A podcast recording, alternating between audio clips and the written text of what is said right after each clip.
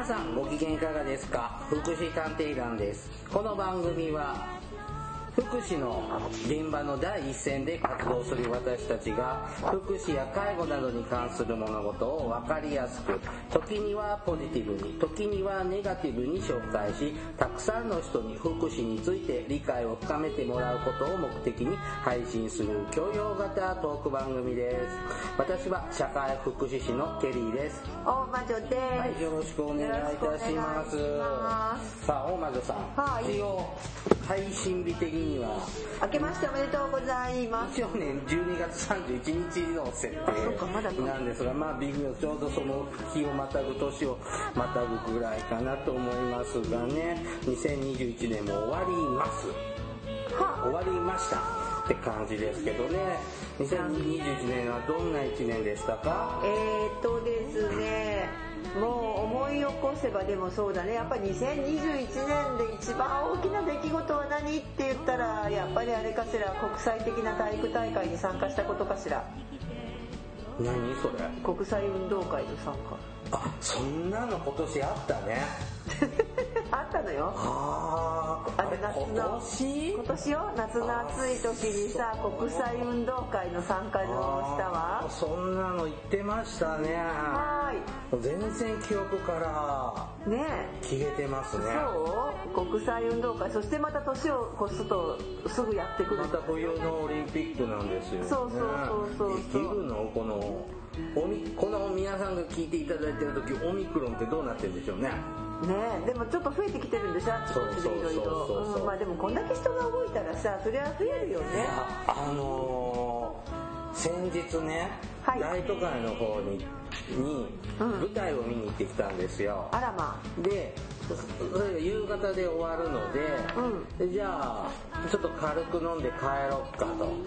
一緒にいた人とはい。言ってたら、あのもうそのほら緊急事態宣言が解除されて間もない頃って全然人いなかったんですけど、もうここぞとばかりに今人が出てて。あやっぱそうなんだ、だって多分またダメになるだろうから今のうちにあ遊んどけっていう人多いよそんねな感じ、でもね2時間の時間とかになるとだいぶガラって。ちょっとそんなにね今遅くまで遊んでっていうか、うん。電車なんかもあれでしょ？大都会もちょっとこう早めに終わったりとかそうそうそうそう間引き運転したりとかいろいろあるんだよね。終電の時間とか結構早くなってますし早くなってますしね。だからだからねそのちょっとまたちょっと特急列車でねお出かけするようなちょっと遠い町の方に行く時があるんですけど、はい。仕事で、うん。そうするとその緊急事態宣言の時って、うその1車両に特急列車ねその座席指定の1車両に数人しか乗ってなかったの。はい。で緊急事態宣言が解除されて間もない頃はちょっと増えたかはなだけどこの間乗ったら相席になりましたね隣。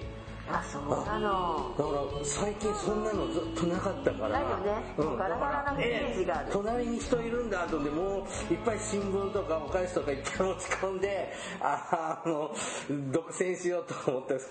残念でした。行ったらあらーってなってるぐらい人増えてましたね、まあ確かにね。で、うん。逆に電車がさ ちょっと間引きというかね、うん。本数自体減らしたりしてるのもあるしね、でも確かにだからちょっとずつ増えてるからさせこの皆さんね今お聞きのリスナーさん、えー今どうなんでしょうかね。あんまり広がってほしくないけれどもまあ増えるかな。たださオミクロンはちょっとあれなんですよ。重症化はしにくいと一応は言われていなってるるけど化けたら怖いですよねそこから。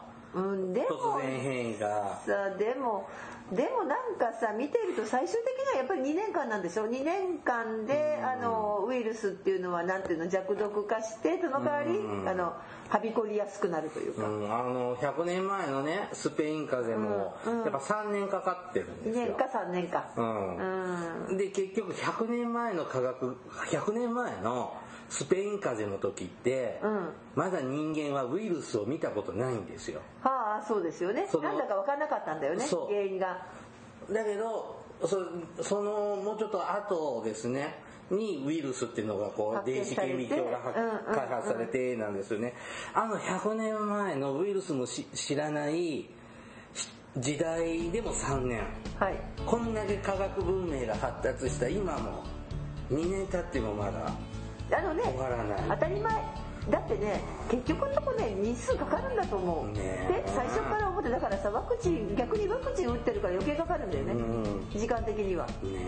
そう。昔はほらバーッと広まっちゃって死ぬ人死んじゃってみたいな世界の中で収まったんだけどワクチンでギナギナとやってますので多分あのもうちょっとかかるのかもしれない。ねえと一言のように言っているけど。ねえもう1年このマスク生活なのかな。なんかこうマスクパンツっていうさなんかパンツだって言ってここをだから取りたくない人が出てきてるんだ。あでも何あのこのこういう風になってから知り合った人って、あのマスク外すと「えこんな顔だったの?」あって。あります。ありますけど 僕も私も言われてるんだろうけど。結構マスク酸欠みたいなのになって。ああかもそうでしちょうね。と僕しんどいんですよ。いつも言ってるもんね。うん。でだからねあのほらせこんだけ前も喋ったかな AI が発達してきてるんだからさ、はい。ここではマスクするここでは外していいとかって AI でこう開いたり閉じたりするマスク 開発してほしいな。だそうです、うん。はい。さあこのコロナ禍ねこうもうまるっと2年近くにはい。なってきますがまたね給付金があもらえるんですそうなのよね。ケリーさんもらえるの？だって17歳だったよね。そうですね。もらえるね。ククーポンでもらえる。えクーポンでもらうの？クーポンかな？うちの町は。えー、そうなの？嘘。振り込みで10万円じゃないの？一挙に。ちょっとねあのまあ選挙ってすごいですね。お金もらえるんですね。ね。お金くれる党に入れるとお金が、もらえるみたいな。結構揉めたり二転三転したりねあの今度の給付金はしていますがはい。まああの18歳未満のねうん。ところにもほとんどの市町村がもう現金ではい。で、まあ1回でやる方が振り込み手数料とかかからないからさ、うん。そうだし面倒くさいじゃない。でもね僕たちの住んでる都道府県でもい一度に払うバージョンと2回に分けて払うバージョンともかくどっちも結局現金ですね。うん。っていうふうに新聞に載ってましたけれどもまあこれでちょっと話題になったのが、えっと、児童手当の受けているご家庭には児童手当のルートでトンとまあまあ口座も確認しなくてもいいし、はい。あの所得とかのその辺の手続きも取れてますからね、っていうので、ちょっと今回児童手当が話題になりましてはい、ね。なのであのうちの番組でも一度この児童手当。はい。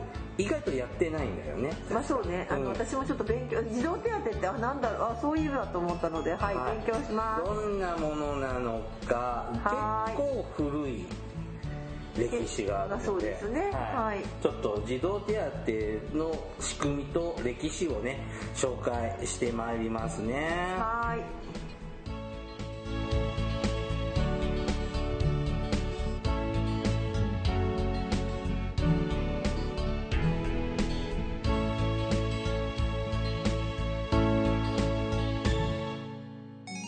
祉探偵団。福祉探偵団第260回です。はい。今回児童手はい。当についてね紹介してまいりますがこの児童手当ね、うん。結構長い歴史がありまして、はい。えー日本ではですねあの昭和47年。うん。1972年にですね児童手当が創設されました。あそうなんですね、はい。ででもさ逆に言うとさ、うん。えっ、とまあ大体福祉の歴史ってさ、い。昭和20年の、はい。まあ、1945年終戦がスタート、でその後まず児童福祉法ができてから始まるじゃないですか、え1904え1947年だっけ？昭和22年児童福祉。児童福祉法は1947年でですすねはい、合ってました。ででそうなると,、えー、とそこから、まあ、ちょうど25年ぐらい経ってる、うんそうぐらいでやっと,、えー、とだからそれまでは子供に対する手当はなかった、なかったですね。つうか子供が多すぎてあそうかやそうかってる場合じゃないなか。ですったのか。よだから逆に言うと昭和、えー、と4 47年に制度発足されたけど、そうかそれまではむしろ子供が方が多くてあそうだよ。だって正しい家族計画とかって戦後だよね。そうですね。あそうか。だからベビーブームが出てきたのかその後。昭和22年から昭和そうそう。そう24年が第一次ベビーブーム世代で。だから、えっと、戦争からからの復員してきて戻ってきて、戦地からで子供ポコポコ産んだのって作ったので増えたというのがその世代ですよね80年近く前のもう今75ぐらいか第一次ベビーブー。ムそうでそのその人たちが75歳になると,、えー、と鳥さん後期高齢者が爆発的に増そうです。それがえるのが2025年だから。2025年。今70歳ぐらいの人たちってはい。全国に同級生が250万人以上あなるほどね。いるんですよ、はいはいはい。今だって全国に同級生80万だかあらね。ら少ないね、うん。っていうような世代が収まってきた頃ぐらいですか？47年というとその子いや人たちがでその第一次ベビーブーム世代がちょうど大人になったぐらいじゃない？結婚適齢期になって、えー、と昭和46年昭和47年昭和48昭和49年が第二次ベビーブームにあその頃に、はい。えその頃に制度が発足するの、だからへー。逆に言うとここの時代でまだ子供には冷たくって、うん。お年寄りに手厚い時代ですよ。お年寄りっていうよりえでもお年寄りって言ってもふ介護保険とかは何にもないまだなかったですけどあの老人医療費支給制度が無料とか？無料化されるのが48年ですからね。でまだこの頃は各自治体で独自に70歳以上のお年寄りの病院代はタダでみたいな。でもまださ今みたいな長長寿じゃないじゃん。ないですね。昭和4この昭和47年この頃に日本は高齢化率が7%ああ素晴らしい。高齢化社会を迎える頃なんですね。だからまだまだ序の口のまだだから子供も多くてっていう。ははい。そんな頃にようやく日本でもえっ、と児童手当が、えー、とできました。はい。でこの当時もう50年前ですけど約50年前ですけどこの時はね対象者ね児童手当がもらえるのが第3子以降。はい。だから1人目2人目の子供は対象外。はい。3人目の子供。はいが対象で、えー、と義務教育終了前までもらえたそうです。なるほだから中学校までどうん。もらえてで、えーっと月額ですね。3000円。はあまあ当時の3000円だからね。今の3000円じゃないからね。でも当時の3000円よ。だから今だともうちょっと今の3000円じゃないよね。もちろん50年前の物価ですけどうん。でも10倍とかの価値と違10うわけ倍ではないです、うん、でもちょっとちょっともうちょっと値打ちがあったかな、うん。たださふと今思ったんだけど、うん。あのそのねうん。今まあ子供ちょっとそのそうそうそう今ねそうやってあの説明してもらったんだけど、そもそも児童手当ってあ先に説明言っちゃっていいのかな、はい。あのさうん。よく間違えられることが多くて、はい。これって、うん。えっと一人親のつまりその何？一人一人親家庭あの要するに離婚してお母さんが、あのうん。子供を育ててる、ん。えっとシングルマザーとかね、はい。まあ、シングルファーザーもいるけどさ、その人たちに払われる手当ではないよね。はい違いそこますが大事だよね。それ大前さんが今おっしゃったのは児童扶養手当。ですよね。そうそうそうそう、はい。そこだけちょっとは頭に言っといた方が意外に混同してる人って多いもんで、うん。えっと一人親家庭で低所得じゃないとダメなのよね、あれね確か年収200万円かぐらいだよね。だったかな、うん。ちょっと忘れちゃったはい。えっ、とそれは児童扶養手当はいですがじゃなくて児童手当。だから子供という、のあのまあ所得制限とかはあるにしてもな。んか子供一般の児童を対象とする。それからご両親揃ってても OK はい。ですね。はいわ、かりました。これがね昭和47年に始まります、でこれからですねたびたび制度がね改正されてきます、はいはいはい。でね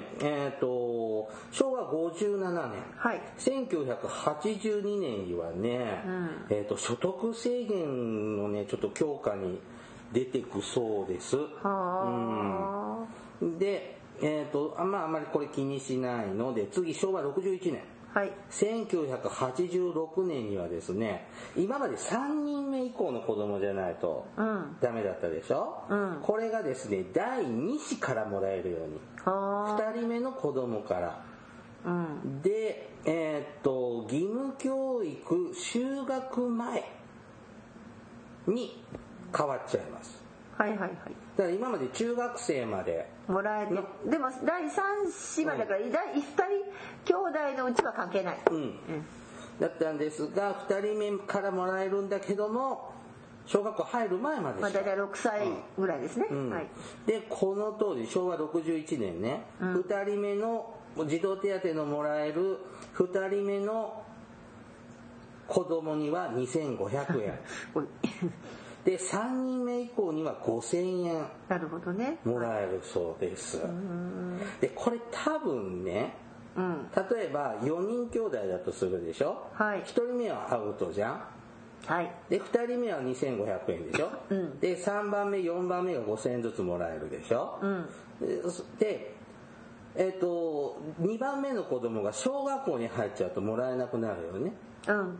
そうすると3番目の子が2番あれ2番目の子扱いになるの？なの？うん。多分ずっと5000円もらえないと思うんだだけどな。違うのかな？え。ままあ昔の制度なんで。うん。はい。いらないこと言ってしまいました。で、はい。これでね5000円ぐらいねもらえるようになりましたがあのこの児童手当ね値段がね変わらないんですよ。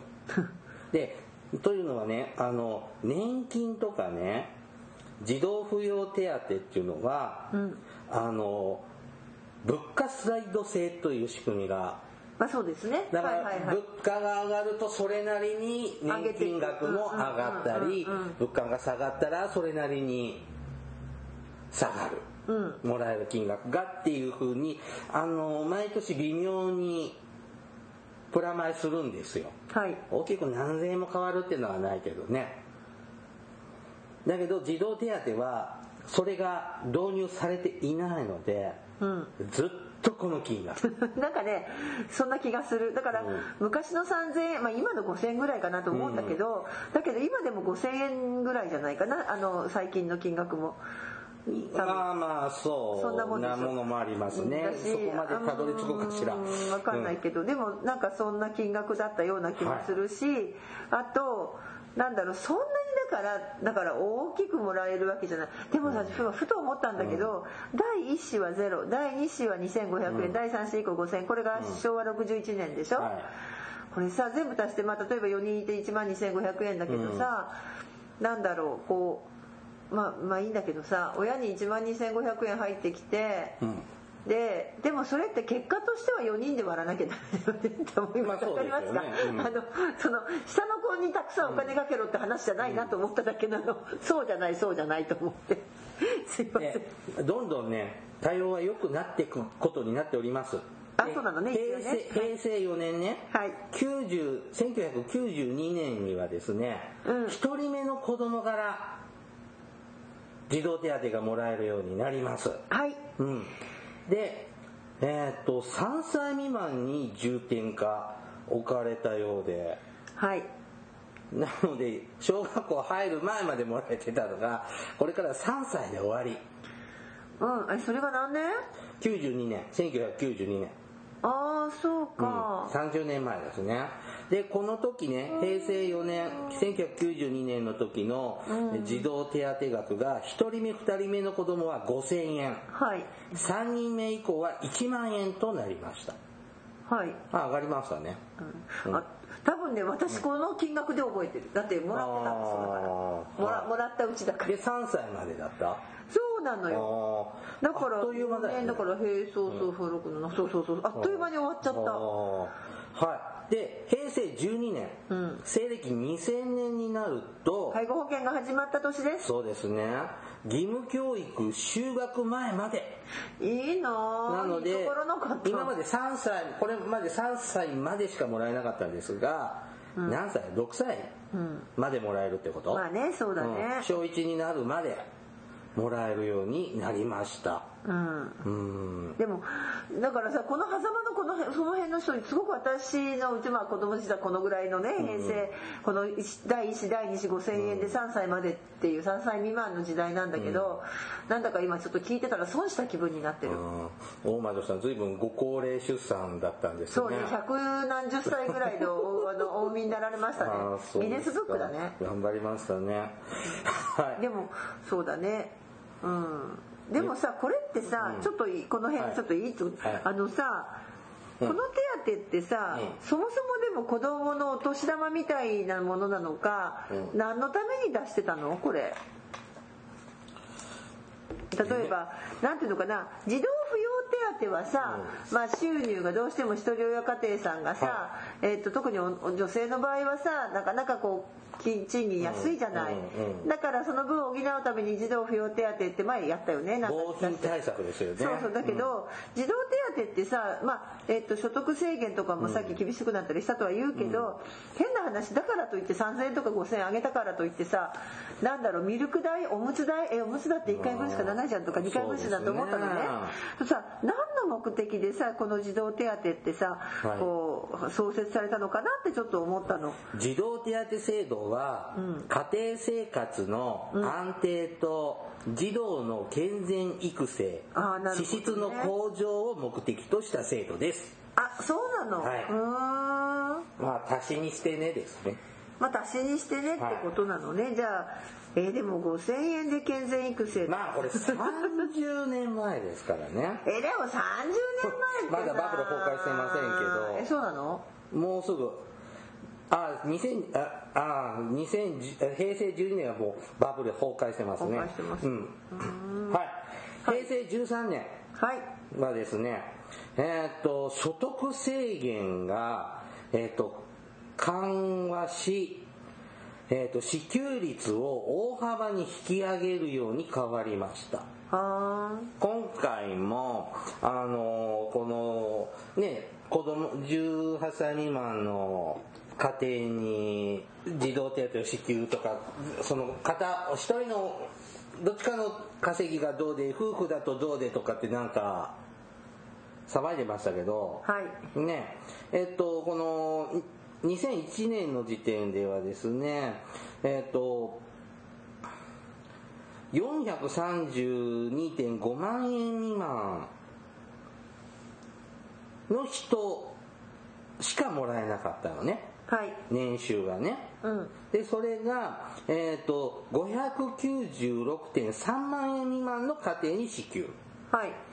うん、でサラリーマン世帯は670万円未満からはい。780万円未満。うんというふうに、まあ、もらえる家庭が増えたよというふうに変わったそうです。この辺からさ多分まあどうなんだろうな。介護保険がちょうど始まったぐらいの年で、はい。で介護保険の仕組みの中でこ介護保険ってさ、えー、とかなり昔から組み立てをやってて、その基礎となるのって実は人口ピラミッドなんかもあったんだよね。人口ピラミッド考えると、あの子供がどんどん減ってって、うん。高齢化率が高くなる、まあ、超高齢社会になるわけです、うん。まあ、今なってるけど、うん。でそれを見越した時にこの辺から危機感が出てきたのかな、少子化の。あそうですってね。感じかしら。だからもうちょっと子供大事にしようって思ったのがこの平成12年だ13年。だからまだ平成4年ぐらいの時にはさまだそんな子供の危機感がなかったんだろうね。だけど12年13年ぐらいになってきて年寄りどんどん増えてくぞっていうのはすごい言われたじゃない？介護保エ。ンゼルプランなんかもこの平成の初期ですよね。うん、だからそのぐらいになってきてあら子供が減ってきちゃったぞやばいぞみたいな感じでもしかするともっと本当は前からそうだったのよ、うん前からそうだけどね。一般化表面化してきたのが、この介護保険も出てきてお年寄りがどんどん増えていくやばいぞやばいぞみたいなところの12年13年だんだん子供のことにちょっとお金使うかなってやっとなったってこと、まあ少子高齢化問題とかこの頃からですよね。よく言われるあの一般的にね、うん。うんもうその前から本当はされてたからあの介護保険が組み立てられたんだけど本来は、はい。だけど多分表向きに出てきたのはこの辺なのかなって、はだからなんかなんなんて言うんだろう。だからなななんかちょっと国策臭いというかさそんな気もする。はい、よ。はい。平成16年。へい。2004年にはですね、うん。えー、と支給年齢が小学校の3年生が終わるまでいいな。もらえるようになりました、はい。今までは小学校入る1年生になったらもうもらえなかったんだよね、うん。それが小学校3年生の3月までに変わります、うん。で平成18年2006年には小学校6年生まではあ小学校卒業するまでもらえるようになります。そしてうん。この所得制限もさらに緩和されて、えっ、と596.3万円未満が対象だったんですが、うん。えっ、と780万円未満まで拡大。そうですね。ほとんどまあだそんなにねそれ以上の人はまあね、はい。でサラリーマン世帯は、えー、と780万未満しかもらえなかったんですが860万未満まで。以下の人がもら未満の人がもらえるようになったので、まあ、またさらにもらえる人も増えたし、うん。って感じですね。この平成の10年代って数年おきにこの頃あそうなの？この頃って政権変わったりした？しなかったまだです。まだですしないのか？まだです。まだか？はい。今からですね。あはい。で、えっ、と、平成19年ですね、2007年には乳幼児加算というのが創設されたそうです。あはい。で、えっ、と、3歳未満の児童手当が1万円にはい。なったそうですよ。へえで、次が平成の22年、はい。2010年です。うん。これがですね、あの、政権交代をしたんですね。あの時でしょ？自公政権から民主党を中心とするはい。連立政権になりまして、うん。子ども手当が、ああなんかそのそれは名前は覚えてる。はい、子ども手当が登場します。はい。で中学校卒業までの子どもに一律1万3000円、はい。月額ね。1万3000円。すごい。全ての中学生までの子供たちに毎月国から1万3000え円毎月1万3000もらえるんだったらさ今回の一時的な10万円よりよっぽど金額多いよね1年間にしたら。でこれ本当は最初2万6000円って言ってたでしょ？へでえもなんだっけ埋蔵金がまだ見つからないのでちょっと最初は1万3000円で我慢してちょうだいと。ああよく覚えてるねケリーさん。へだってえあの友達たちの家とかでもさ2万6000円月額もらうってことは子供4人いたら1ヶ月10万入るんですよ。すごいよねって言ってたの、ね。でこれが4ヶ月分ぐらいまとめて入るでしょ児童手当って、まあねそう。うん。そうすると3 4 0万3ボンって。ヶ月じゃないかな3ヶ月ですよ違ったかな。うん。ちょっと子だくさんの家は3 4 0万ボンって入ってくるんですよ。すげえねって言ってた。のうんないいな。なんかなんかそうだからすいませんあの一番そんな時代に子育てをしたことに今気づいた、これを見ていて。えーって感じ。はい。で結局ですねあのー埋蔵金というのが見つからなかったんですよね、でいろんなじ徳川の埋蔵金？いや政府の埋蔵金事業しやし仕分けとかやってたじゃんなんかやってたねあれでうちの仕事の時給下げられたり、なんかあったねいい迷惑でしたよ。うん、でまあこの民主党政権は4年持たずに終わっちゃうしね、うん。でこの子ども手当も長続きせずですね。平成24年。うん。1912年からはですね児童手当が復活します、うん。うん。であのー今はこの今の児童手当はですね、まあ、子ども手当のまあ良かった面をちょっと盛りつつうん児童手当の仕組みに組み込まれたというか、はい、と感じにね、えー、となっています。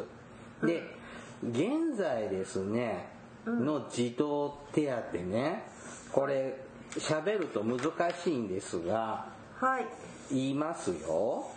今は今いくらもらえてるかと言いますと、えっ、と、0歳から3歳未満の子供はみんな月額1万5千円。はい。で、3歳から小学校を卒業するまで、うん。小6までは1人目、うん。2人目の子供は月額1万円。はい。3人目以降は1万5千円です。うん。中学生中学生はみんな毎月1万円です、はい。こういう風になってます。とりあえず。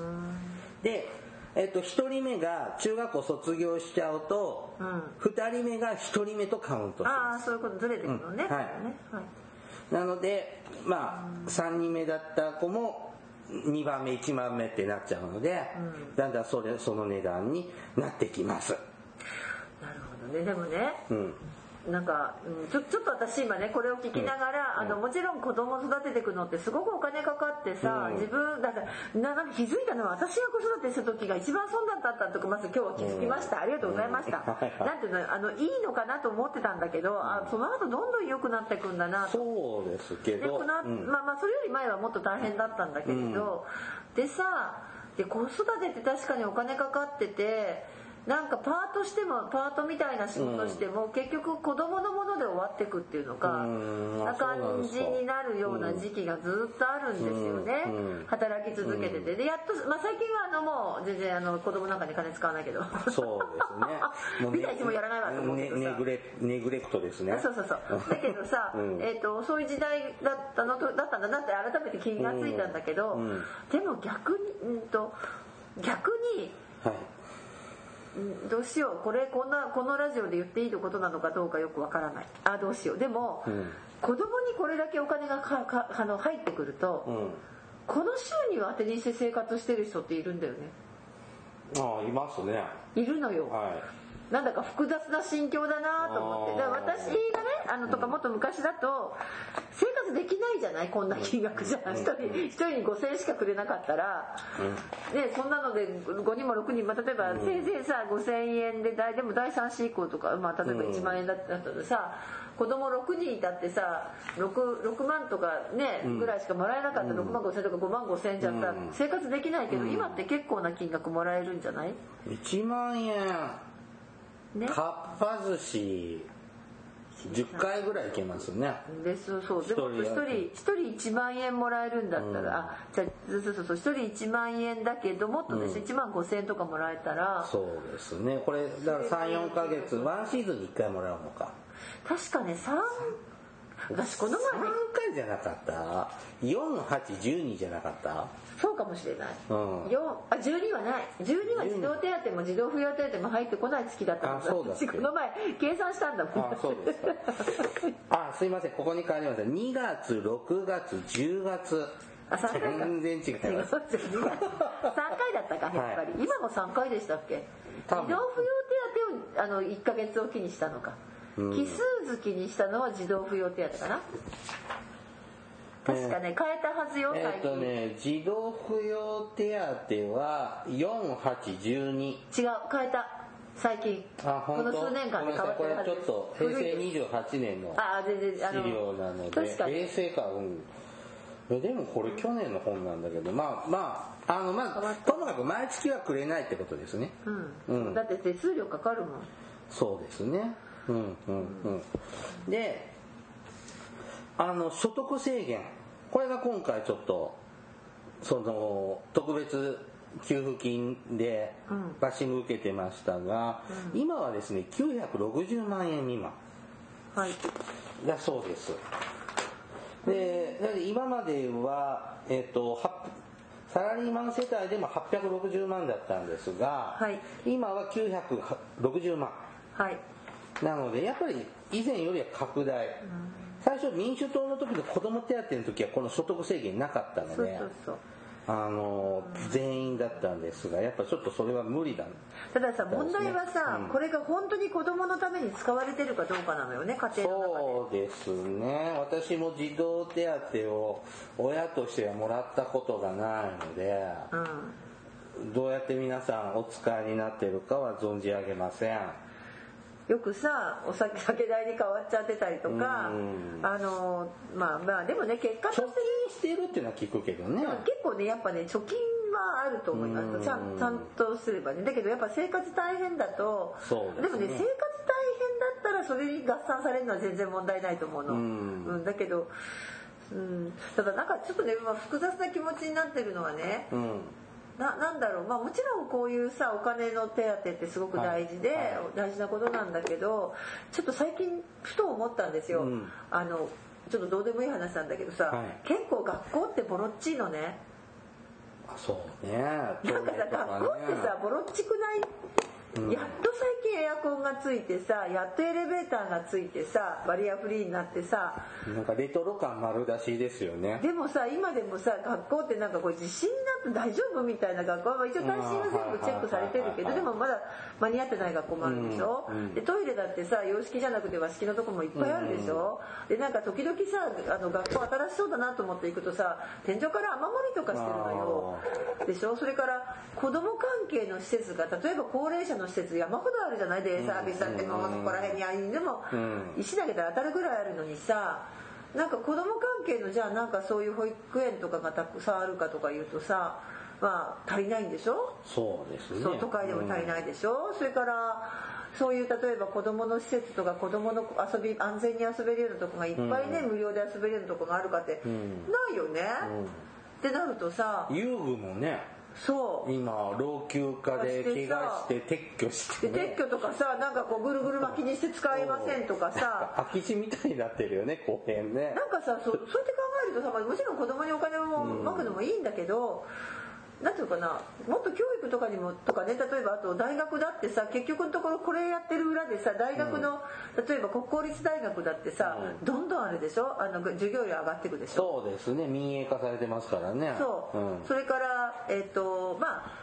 一つ良かったのはさこのまさにこの子ども手当になったみ、うん。あの民主党生活が、あのせ政権交代した時に、うん。高校の無償化やったんだよね、はい高校の授業料。でそれが今引き継がれていて、そうですね。今ほとんど私立も含めて高校はほぼ無償になった、あの結果としての無償化になるんだけど、そこは良かったんだけど結局さ教育のそのお金で格差があるじゃない、うん。でもそんなこと言ったってまだいろんなお金かかるので、そうするとさその辺のこうなんていうかな見た目ほど手当は充実してきたけど、なんか最近思ったのよ。あれ学校ってボロいなって。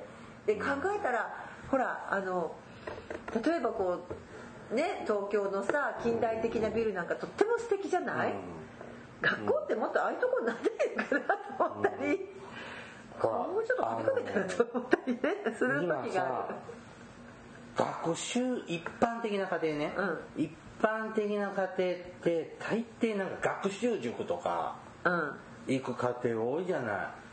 僕の時ってそんな塾行く子っていたけどでもね一時期より私少ない減りました。でもさこのうちの町でもさ好きあらば空き店舗あらば全部塾とかになるじゃん。まあね。だけど一時期よりもっていうかね格差があったあるんだと思う。行く人と行かない人の行かせられる人と行かせられない人の格差が大きくってであそうか私仕事柄あんまり行くタイプじゃないその友達だから違うのそのね。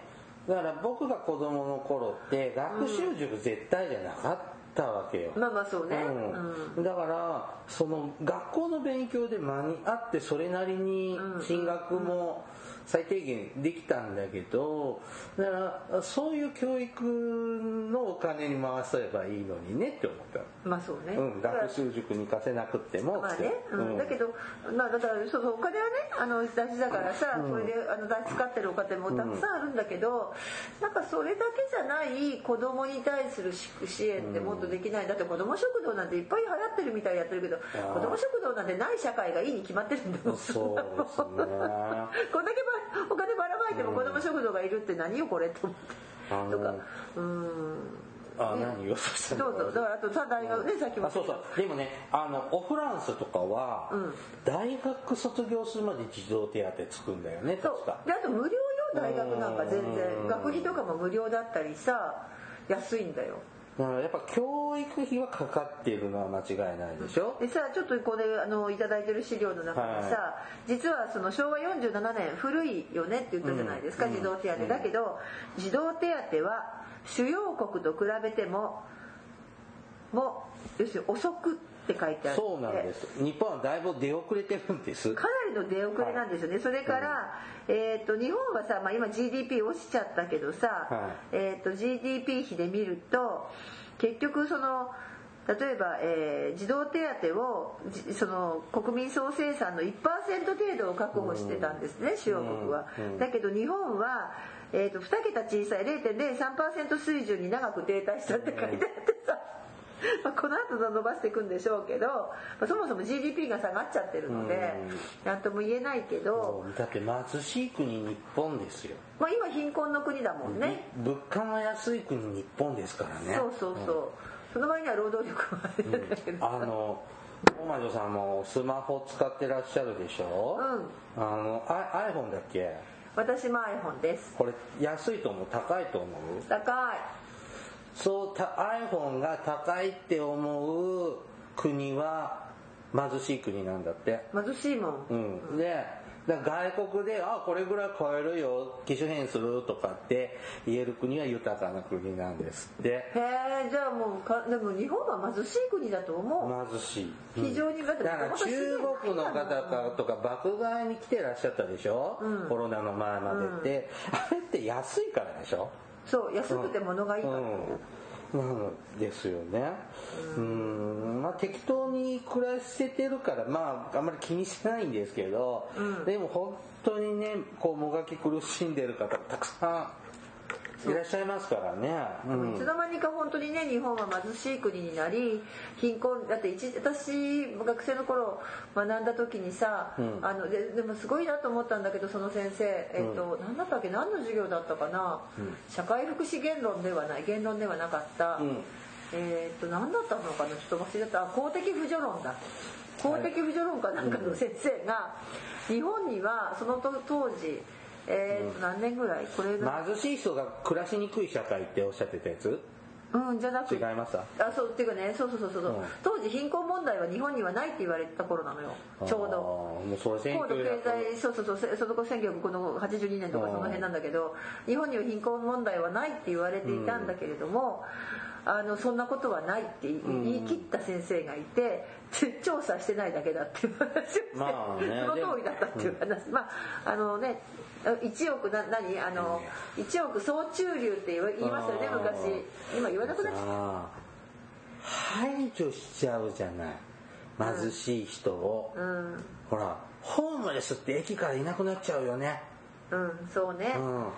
あの昔段ボールでお家建ててね暮らしてた方とかって今どこでどこあでもでも都会にはまだいるんじゃないの？いないの最近。だから目につくとこにいまあねあのほらなんか高架の下とかによくいた今じゃない。いない今いない、うん。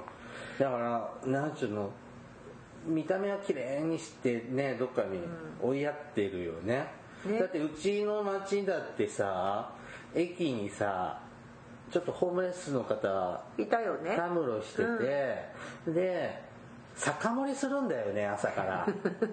で集まってくんだよね近所の人も、うんうんうんホームレスじゃない人も、うん。だからねターミナルバスターミナルのとこ、うんうん。ベンチ取っ払われましたよまあそうだろうね、うん。そしたらバス待ってる場所なくってね。あの大体今のベンチってさ寝れないようにさうん必ずなんていうのこうあの必ず何かで突起物がついてますよ。なんか優しいんだか優しくないんだか分かんないんだよねまあだ何の話だったっけ？児童手さあ当児童手当ねリスナーの皆様児童手当どういうふうに活用されてるのかそうですね。ぜひ教えていただきたいですね。うん。でまあ、はい。ぜひねあの子供の、まあ、貯金してる人も多いんだろうなと思うけど子供のためにっていうことだったり、それからあとはでもそうねどうなんだろうね、うん、あとそれから10万円も入ってくる方ねたくさんいらっしゃると思うので、はい。えーはい。何にも入ってこない、えーはい。ケリーさんとあえーケリーさん17歳じゃない、はい。あの番組では寄付をあそうね。お待ちしてます。はい This is 福祉探偵団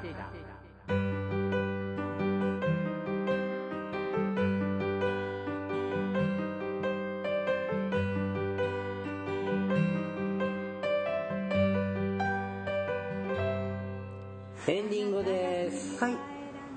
まあ今だいたい1万から1万5千円ぐらい児童手当もらってて。はい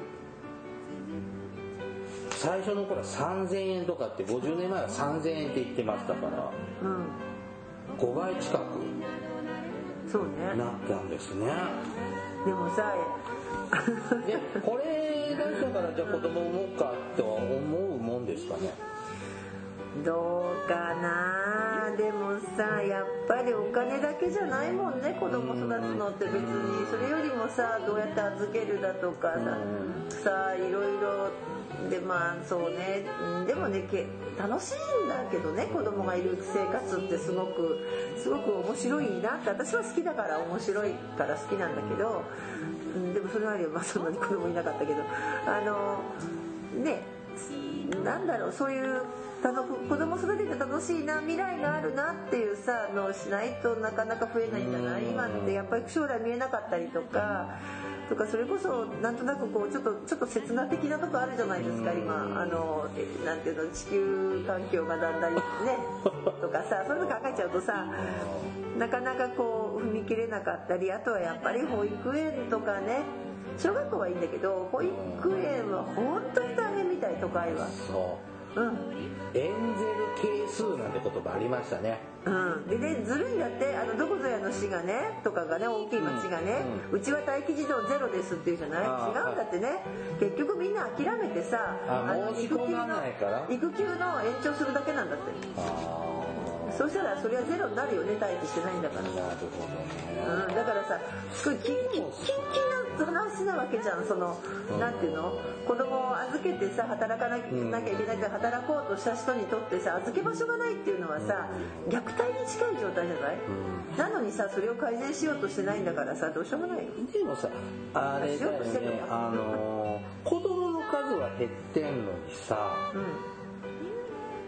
だからそもそもさ子供はだからさそもそもさ、女の人が子供を預けて働くっていう国じゃない全員構成をしてないわけよ。なかったんだもんね。で今回私もう一個ついでに言わせてもらっていい？子供庁じゃなくて子供家庭庁にしやがってバカ野郎。あいらないって家庭は。結局家庭に戻そうとしてるわけじゃん。だから子供は家庭に育つってその発想から抜けきらなかったら保育ね保育所なんだあの保育行政じゃなくて違う違う違う。そういったねあの待機児童なんか減るわけないじゃない。結局頭の中のさどっかでさやっぱり女がさ仕事辞めてさうちで見てりゃいいんだよって思ってる人たちがいっぱいいるってことだよ。この世の中に私マジで怒ってますまあでも仮に野郎子供庁からさ子供家庭庁にしやがって。どっちかお父ちゃんかさお母ちゃん一人がうん。勤めに出てたら経済的に問題か子供育てる費を稼ぎ出すんだったらいいんじゃない？まあね。うん、それが父ちゃんだろうが母ちゃんだろうがどっちでもいいからさ。でもさそれがさなんていうかなそそういう選択する人もいると思うよ。別にそれでいいんだけれども、でもさ大体がさ日本の場合は女性側にそれがかかってくるわけじゃない？休そうです仕ね事辞めるの、うん。無言の圧力じゃないけどもさ普通そうでしょ、まあねいっぱい女性は働いて子供も産んで子育てもして頑張ってねって女性を応援してます。でなんか全部何から何までさ女性がやれみたいな話になっててさ。で確かにさ僕がさ子供の頃ってさやっぱ専業主婦多かった。だってそれは高度経済成長を支えるための仕組みだったわけじゃない。あの要するに男の人を働かせてうん。長時間労働させて女の人が子供を見て。うん。だからあのななんとか成り立ってたんだよね。あまあそれはそれでねうん。成り立ったかもしれないけどでもそれはさなんだろうそれは女性のたくさんの女性の犠牲の上に成り立ったかもしれないしまあそれから労働力がそもそもさ労働力足りないんだもん今それじゃ。共働きじゃない家庭ってあれ聞かないもんね。ほとんどないうんまあ、この金持ちとかセレブはまあ別ですけどね、うん、とかまあね、あのいろんな事情で働かない人もいるのでうん。それは別に否定することはないけどもだからそもそもさなんだろう本当今回も子ども家庭庁ってさはあみたいな子供を育つのがベースは家庭だっていうから違う子ども社会長なら私わかるの。子供を育てるのはそもそも社会なんですよ。みんなでねみんなで育てないともうどうにもならない時代に来てるのに、えー、政府ってアホっちゃうと思いました今回。ちゃんと首相は人の話を聞いて考慮されてるんですよ、そう？うん。とは思えないっていうかさ頭が好きだもんもう大体いつまでたっても何男女あれでしょ？あの選択制さあなんだっけ選択男女別姓、夫婦別姓か。選択制よ選択制の夫婦別姓だっていいじゃないと選思うの択でもさ女性でもいいけどさ、ううん。あれも結局さどっちかっつったらさあの後期高齢者世代の議員さんとかがそう大体ね。うんここの国はね年寄りがねいつまでもねもうこれ以上言うのやめたくまあねほらその LGBT の話とかでも結局若い年齢が若い議員さんは別にいいんじゃないって言ってる。そうそうそう。頭の固いねなんかねもう本大当にねね女の子がねなんか多すぎ。だからあのー夫婦別姓ももう数十年議論されてる。もうさ75歳になったらさもう選挙権なくすとかさ。非選挙権ね。あ非選挙権えうん。選挙権。選挙権？投票もできなくなるの？運転免許証と一緒に大変か って言いたくなるぐらいうん。高齢者の方ってやっぱりしっかりほら投票するからさやっぱりそこにあれだよねお金流そうとしますもんね。あでも本当今回の子ども家庭庁ほどね私ちょっとねカチンときてるのがなくて。まあちょっとねデジタル社会長にしたよ。デジタル庁にしてもねなんか。何？あのななんか毎回さ政府が作るアプリってさ大体不具合がたくさん過ぎちゃってさどうにもならないじゃないまあねちょっと資料資料浅いですねはいあの真顔で怒ったあの大魔女でしたはい、番組からのお知らせです。福祉探偵団では皆様から福祉や介護に関する疑問や質問、不満や愚痴、番組に対する感想やご要望を募集しております。もちろん普通のお便りも募集しています。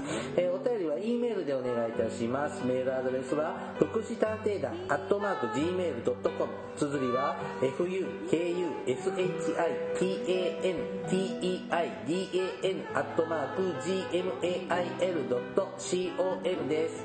また、福祉探偵団のツイッターがあります。フォローお願いいたします。さらに、福祉探偵団の Facebook ページも開設していますので、いいねのクリックをお願いいたします。そろそろお別れの時間となりました。お相手はケリーと、大魔女でしたそれではまた次回お会いいたしましょう。ごきげんよう。さようなら。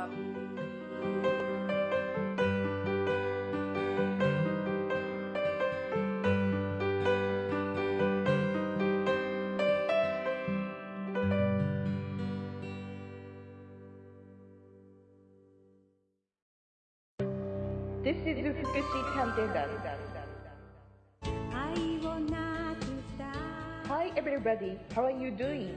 This program is educational type talk show distributed for the purpose that we who work in the front of welfare, introducing about welfare things and care, etc. This program sometimes for negativity and sometimes for positivity, also intelligibly for getting deeper understanding about welfare for many people.